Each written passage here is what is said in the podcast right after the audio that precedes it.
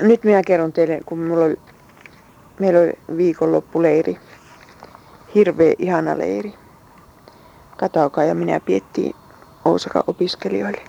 Se oli semmoinen koulutuskurssi. Että siellä oli pienmääränä opettoa ää, näitä ensimmäisiä toisen voi opiskelijoita, että miten raamattupiiriä pidetään ja yleensä tämmöisiä kaikkea asioita. Me oltiin sovittu sitten sillä lailla, että minä pien alaku- ja loppuhartaaven ja sitten tien raamattupiiriin kysymykset. Ja Katauka pitää sitten kaksi semmoista esitelmää niistä raamattupiirien pitämisestä. Ja siellä oli puolet poikia ja tyttöjä, vähän yli 20 ihmistä. Se tiellä muuten onkin hirmu kiva täällä Osakassa ja, ja yleensä Japanin opiskelijatyössä, kun täällä on poikia yhtä paljon kuin tyttöjä. Sitä ei ole Suomessa paljon missään kristillisessä piirissä. Osakassa on oikeastaan enemmän poikia kuin tyttöjä. Sen takia, että miespuolisia opiskelijoita on Osakassa paljon enemmän. Niin, no tota, niin, me lähdettiin sinne sitten sunnuntaina. Minä pyhänä kuulin neljä katakampoita. Ensin pyhäkoulussa, sitten suoraan, sitten ehtoollispuheen, joka oli niin hyvä puhe, niin hyvä puhe. Että minä taas annoin sille ukolle monta syntiä anteeksi, kun minä kuuntelin sen puheen. Se on pitänyt taas hirveän hyviä puheita viime aikoina ja minä olen ajatellut, että kyllä se kuitenkin ymmärtää tästä kristillisyyden asiasta ihan tarpeeksi paljon. Se kun piti sitä ehtoollispuhetta, niin se sanoi, että, että minä haluaisin nyt sanoa teille rakkaat seurakuntalaiset, että mikä on ero itsesyytösten ja parannuksen välillä.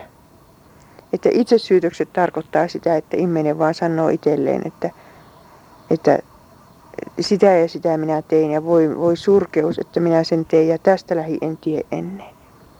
Piettää tällä lailla eikä kuitenkaan pysty niitä päätöksiänsä pitämään. Mutta parannus, se tarkoittaa sitä, että ihminen sanoo, että tämä mitä minä tein, tämä paha, niin se on sitä minun ominta ihteeni. Tämmöinen minä oon.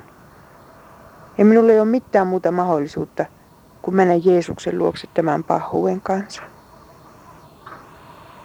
Näin sanoo Katauka.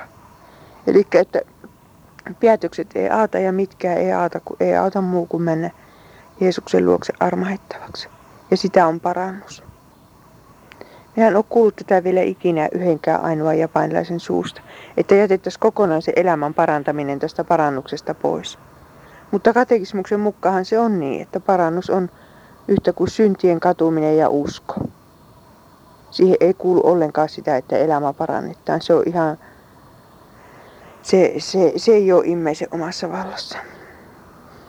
No niin, no se, se Jumalan palveluksen jälkeen myös lähdettiin illalla, illalla sinne Ousakaan iltapäivällä ja Katauka vei perheessä saman tien mummolaan sinne Kataukan rouvan kotiin. Ja,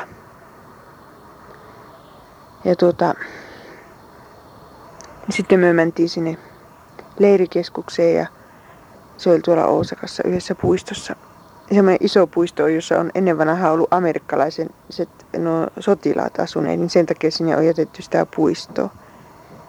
Joirannalla hirveän mukava paikka. Ja sitten siellä oli se minun alakuhartaus ensin ja, ja ihan hyvä, hyvä hartaus, vaikka itse sanonkin. Sitten oli Katavan puhe ja ja sitten oli tämmöistä yhdessä oloa meille ja opiskelijat ei olisi millään ruvennut muota.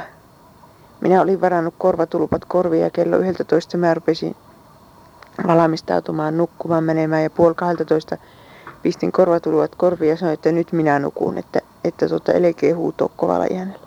Kun meidän piti, pitää tietysti aina samassa huoneessa nukkua opiskelijoiden kanssa.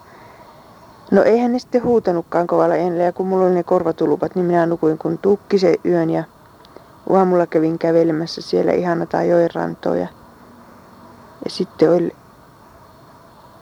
japanilainen uomia, niin raaka kananmuna piti sotkea riisiin. Siihen koettiin ensin soojua siihen kananmunaan ja sitten se sotkettiin riisiin ja sitten se syötiin. Ja minä uhosin opiskelijoille, että, että, siis, että kukaan suomalainen ei kyllä tätä tekisi kun Suomessa ei syö ruokoja kananmunia. Ja opiskelijat sanoivat, että kun yhdesti koitat, niin, niin tuota, ikästykkeet siitä. Olen minä syönyt sitä ennenkin, mutta kerta kaikkiaan nyt yhtäkkiä se rupesi maistamaan hirmu hyvältä. Ihan hyvä uomiainen. Sitten tuota, sitten se oli se Katakan toinen esitys ja se se vasta olikin hyvä. Ja sitten, hetkinen, sitten oli se minun raamattupiiri. Minä olin tehnyt sinne kysymykset tästä syntisestä vaimosta fariseuksen huoneessa. Kumpi tulloo ensi usko vai rakkaus? Ja yksikin tyttö sanoi mulle jäljestäpäin, että hän, hän kun näki ne kysymykset, niin hän ajatteli, että tuosta raamattupiiristä ei tule mitään. Mutta siitä tulikin hirmu hyvä. Katsokee, kun jos raamattupiiriä ruvetaan pitämään, niin siinä on ne kysymykset kyllä kaikista tärkeimmät. Ja tiellä kaikki, kaikki piirit, missä minä olen ollut, ja kaikki kysymykset, mitkä minä olen jonkun tekemästä oppaasta lukenut, niin niissä on se vika, että ne on liian helppoja. Kysytään, että kuka oli siellä fariseuksen huoneessa. Ja, ja sitten kysytään, että mitä se nainen teki. Että siinä ei tarvita mitään muuta kuin sisälukutaitoa. Mutta minä äh, tein tämmöiset kysymykset, että, että vertaa toisiinsa Simonin, sen fariseuksen, ja tämän naisen äh, suhdetta Jeesukseen, miten suhtautuvat Jeesukseen ja, ja niiden suhdetta lähimmäiseen ja ni, niiden itse, itsetuntemusta ja, ja sitten, että ja kaikenlaisia tämmöisiä kysymyksiä. Ja sitten se oli se, että kumpi tulee ensin usko vai rakkaus. Niitä oli neljä ryhmiä sitten, tämmöisiä pieniä ryhmiä, joissa jokainen käsitteli näitä kysymyksiä erikseen. Ja yksi ryhmä ei ollut kuulemma päässyt yhteisymmärrykseen siitä, että kumpiko tulee ensin usko vai rakkaus. Jotkut oli sitä mieltä, että se nainen rakasti ensin Jeesusta ja voiteli sen jalat sillä voiteli ja pyyhki sen jalat hiuksilla ja itki ja sitten vasta usko. Voittako työ kuvitella? No onneksi mulla oli se loppuhartaus, jossa minä sain sanoa, minä sanoin, että jos ette mitään muuta tältä leiriltä muista, niin muistakaa nyt sen verran, että, että usko on sitä, että männöö synteineen Jeesuksen luokse. Että männöö synneistään huolimatta Jeesuksen luokse.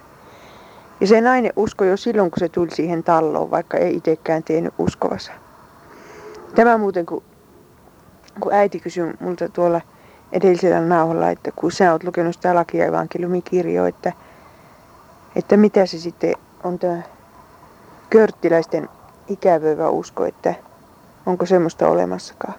No onhan sitä tietysti olemassa, niin kuin tällä naisella esimerkiksi oli ikävöivä usko.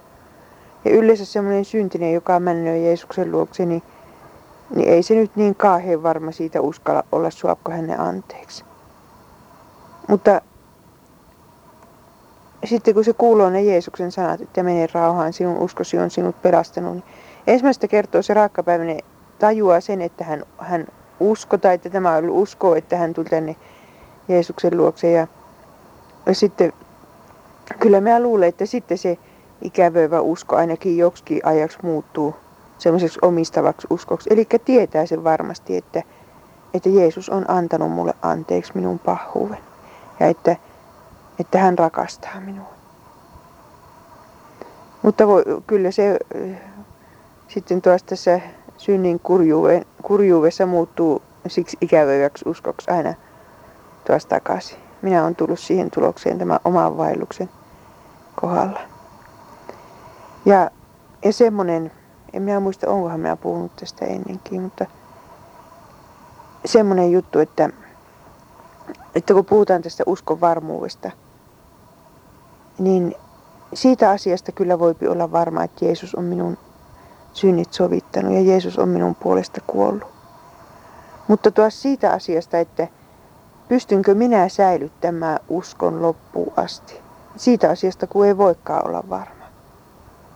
Eli minä olen tullut siihen tulokseen, että minun usko säilyy vain niin kauan kuin Jumala sen säilyttää. Minä olen niin heikko ja lankeen niin monenlaiseen kiusaukseen ja syntiin ja epäuskoon ja epätoivoon. Aina lankee, jos ei Jumala varjele. Niin sitten minä opetellutkin rukkoilemaan niin, että, että varjele sinä minut uskossa loppuun asti. Ei ole mitään muuta toivoa ihmisparalle. No niin, mitenks mä tähän asiaan eksyinkään, niin sitä Niin, siitä raamattupiiristä. Se oli hirmu ihana, kun mä olin nyt ensimmäistä kertaa mukana semmoisessa raamattupiirissä, jossa kysymykset oli minun tekemät. Mutta minä en ollut sen raamattupiirin vetäjä siinä. Minä olin vain tehnyt ne kysymykset ja, ja ne oli niin kuin monistettu ja jaettu niille neljälle opiskelijalle, jotka veti niitä piiriä. Se oli niin mukava. Kyllähän minä tietysti tajusin siinä, että on, oli siinä muutamia heikkoja kohtiakin, mutta kun mulla on selvä tähtäyspiste tässä hommassa. Se, että ihmiset tajuaisivat syntisä ja sitten tajuaisivat armon, siis että laki ja evankeliumi tulisi ilmi sekä raamattupiirissä että puheissa että kaikissa, niin se kyllä helpottaa esimerkiksi näiden kysymysten laatimista, kun tietää mitä yrittää suoha sieltä irti siitä tekstistä. Että ei vaan harjoita ihmisten sisälukutaitoa. Voisi olla ihana kokemus. Ja sitten Kataokakin sanoi, että se oli hyvä raamattupiiri, joka on minulle tietysti kuin seitsemän lehmän lihat. Ja sitten toinen hyvä kokemus oli se, että kun minä pidin sitten sitä lähtöhartautta. Minä selitin sitten vielä vähän tätä juttua tästä syntisestä naisesta variseuksen huoneessa ja, ja selitin sitä, että miten rakkaus kasvaa, miten usko ja rakkaus kasvaavat. Sillä lailla, että ihminen aina vaan huomaa oman rakkaavettomuutensa ja, ja männöö Jeesuksen luokse anteeksi antamusta pyytämään. Ja sillä lailla vastarakkautena syntyy se vähäinen rakkaus, mitä meidän syvämessä syntyy sekä lähimmäiseen että Jeesukseen. Mutta siitä seuraava askel on tuossa se, että huomoo, että eihän tämä minun rakkaus vielä riitä. Tuossa joutuu menemään syntisenä Jeesuksen eteen.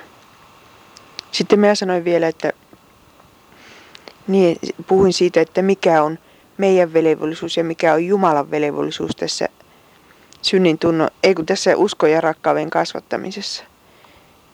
Jumalan velvollisuus on se kasvattaminen. Ihminen ei voi sitä tehdä. Ei voi synnyttää eikä kasvattaa, ei uskoa eikä rakkautta, ei vähekään. Mutta ihminen voipi niin kuin mennä siihen paikkaan, missä hän voi tavata Jumala, eli sannaa ja sakramentteihin. Ihminen voipi lukea raamattua ja kuulla sitä ja mennä ehtoolliselle ja mennä kasteelle.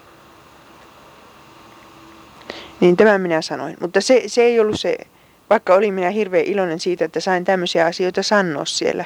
Mutta vielä, no en tiedä kummasta, kun minä olin iloisempi. Joka tapauksessa mulla oli sellainen kokemus, että ensimmäistä kertoo elämässäni minä puhun japania niin kuin suomea. Ensimmäistä kertoo, ja siitä kulkee, tullut kymmenen vuotta ensi vuonna, kun minä tulin tähän maahan ensimmäisen kerran.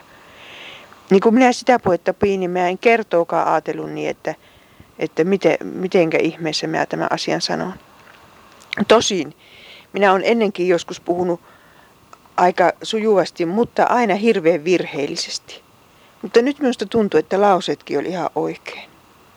No olihan siellä nyt varmaan muutama tusina virhettä, mutta, mutta että joka, joka lauseessa ei varmaan ollut virhettä. Useimmat lauseet, niin kuin lauserakenne oli oikein. Ja se on vaikeita, koska täällä tehdään la, lauseet ihan toisella systeemillä kuin Suomessa. Se alkaakin jo heti, heti siitä, mihin, mistä suomalainen lause, mihin suomalainen lause loppuu. Et ne tehdään ihan, ihan, ihan toisella systeemillä.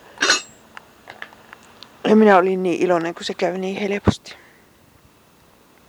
Ja kolmas asia, mikä oli semmoinen uusi asia tällä leirillä, niin oli se, että minusta tuntui ensimmäistä kertoa Japanissa ollessani, että minä olen tekemässä työtä jonkun kanssa – enkä yksinäni. Toisin sanoen Kataokan kanssa. Hasen kanssa ei ollut ikinä sitä tunnetta, eikä ollut kenenkään muunkaan kanssa, eikä edes Kataokankaan kanssa niin kauan kuin minä olen ajatellut, että Kataokalla on muut piämäärät kuin ne, mitkä minulla on. Toisin sanoen armo evankeliumin julistaminen. Mutta nyt kun minusta näyttää, että Kataokalla on itselläänkin ihan sama piämäärä ja sen lisäksi se, on, se antaa mulle arvoa. Se hyväksyy minut semmoisena kuin minä olen. Mikä on suuri ihme. Ja myöskin minä hyväksyn Kataukan semmoisena kuin on. Se on, vaikka, vaikka se ärsyttääkin minua hirveästi joskus aina, mutta, mutta niin, minä vaan huomaan, että kyllä mä se hyväksyn semmoisena kuin se on. Meistä on tullut nyt ihan oikeat työtoverit. Ja olhan tuo aikakin, että kataokaakin saa semmoista kokke. Minähän olen kokenut sitä kyllä Suomessa Opkossa ja, ja muualla ihan aina, mutta kyllähän Opkossa aina tuntui siltä, että jonkun kanssa, kanssa tässä ollaan työtä tekemässä, eikä yksinään. Mutta nyt kun Kataoka lähtee Tokioon, niin alkaa tapella siellä niiden, niiden opiskelijasihteerien kanssa, jotka ei siitä yhtään tykkää. Niin onhan tuo hyvä, että sekin sai sen sitten ennen lähtöönsä kokee, että minkälaista se on, kun on, on joku työtoveri, jonka kanssa puhalletaan samaa hiileen. Ja voihan se olla, että siltä menee hyvin, hyvinkin siellä Tokiossa, en tiedä. Niin, että tämmöinen leiri oli. Ja siihen kun lisätään vielä se, että ilma oli mitä parhain, aurinkopaisto, lämmintä oli. Ja opiskelijat oli niin ihania, niin sulosia, niin vastaanottavaisia, niin, niin kuin ikinä japanilainen opiskelija parhaimmillaan voipi olla. Ja, ja tunnelma oli hyvä. Kataokakin myönti, että vaikka hän on monella leirillä ollut, niin ei näin hyvää fiilistä ole läheskään aina. Minusta tuntuu, että se johtuu siitä, että sanoma oli hyvä. Sanoma tulloo ensin ja tunnelma tulloo sitten. Siinä mennö asiat pialaille, jos yritetään tätä järjestystä muuttaa.